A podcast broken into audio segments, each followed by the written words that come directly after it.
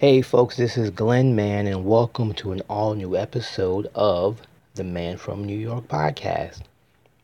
Uh, what's happening in the news? Well, of course, the world of Hollywood and others are mourning the loss of Luke Perry, the actor who came to fame starring on the very popular show Beverly Hills 90210 in the 90s. Uh, this show was produced by legendary TV producer Aaron Spelling, who created shows like Dynasty and Charlie's Angels, shows that had a huge mark on popular culture. And 90210 was no different. It really sort of changed how television was being produced, presented, especially for younger audiences. The stars of the show, Luke Perry, Jason Priestley, Shannen Doherty, and others, became household names, it seemed, suddenly. Uh, they were almost everywhere doing promotion and marketing and interviews. And Luke Perry became sort of a new icon of cool. He became a James Dean for a new generation. And even though the world of Beverly Hills 90210 was very far from the zip code in the Bronx that I grew up in, the show still resonated.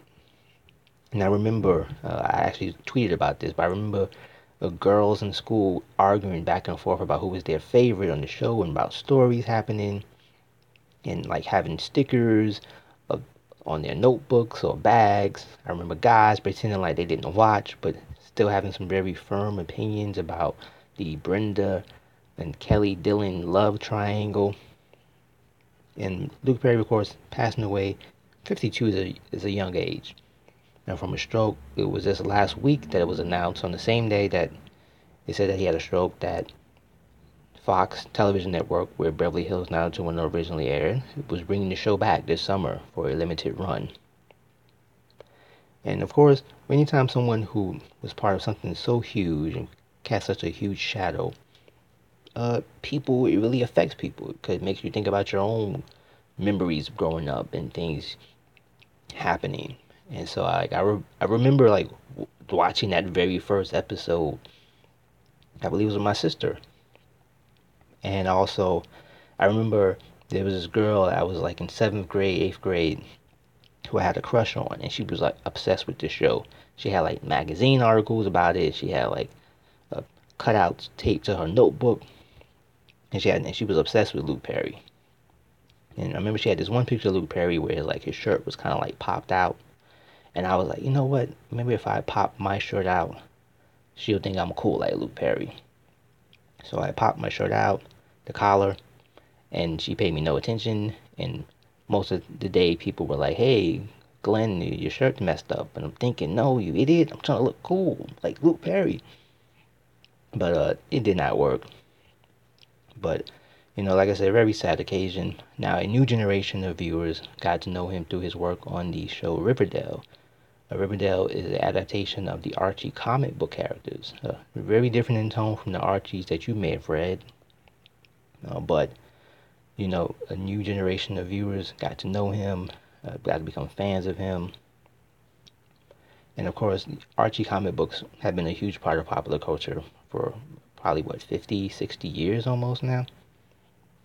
Uh, speaking of comic books, it was just about a week ago here in New York City that a legendary comic book shop closed. St. Mark's Comics on St. Mark's Place in the East Village closed after being around for almost 40 years. I have some couple fond memories of going there with my dad when I was a kid. It's a really cool place. And uh, it was a couple years ago, actually, I had stopped by there because um, I was trying to find there was like a special promotional comic book being released by TCM involving Batman. And I was looking for it, and St. Mark's Comics was one of the shops that was listed, and I hadn't been there in years.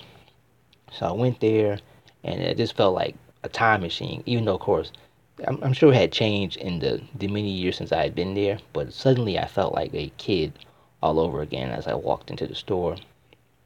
So, uh, you know, it's a familiar story here in New York of beloved places closing because we all know the rent is too damn high. Now, speaking of zip codes, and I actually forgot the zip code, but MIT, the a famed school known for its advances in technology and science, I recently saw a news report that they created robotic cheetahs. You know cheetahs, those animals in the wild that run really, really fast. Well, MIT has like created some robotic ones that do backflips. What the hell? Like, uh, like seriously, do scientists not watch science fiction movies and see where all this is headed? Or maybe they do and they wanted to go that direction.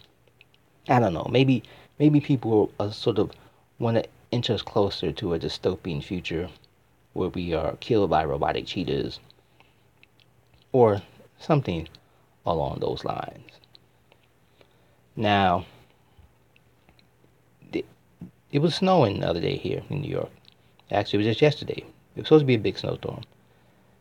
And it didn't quite work out, but school was canceled. And of course, if you're like an old school person like me, where school never got canceled. I mean, I've said before, it could be a meteor hitting, uh, the Earth's core could be falling apart, the Earth could be disintegrating.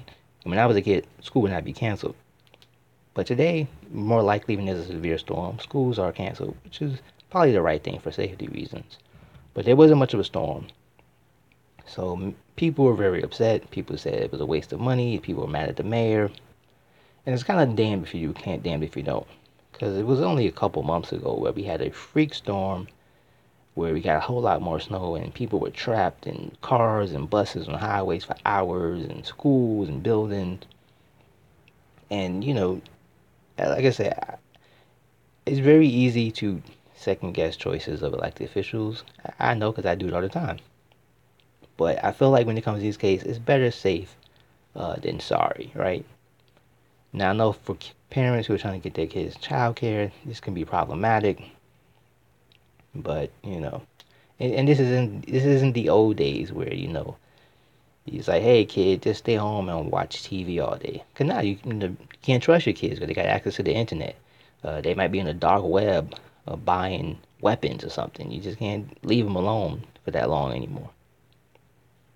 So, anyway, I'm to cut this short. Thank you for listening to Man from New York. Follow me on Instagram and Twitter with the handle at Glenn Price Man.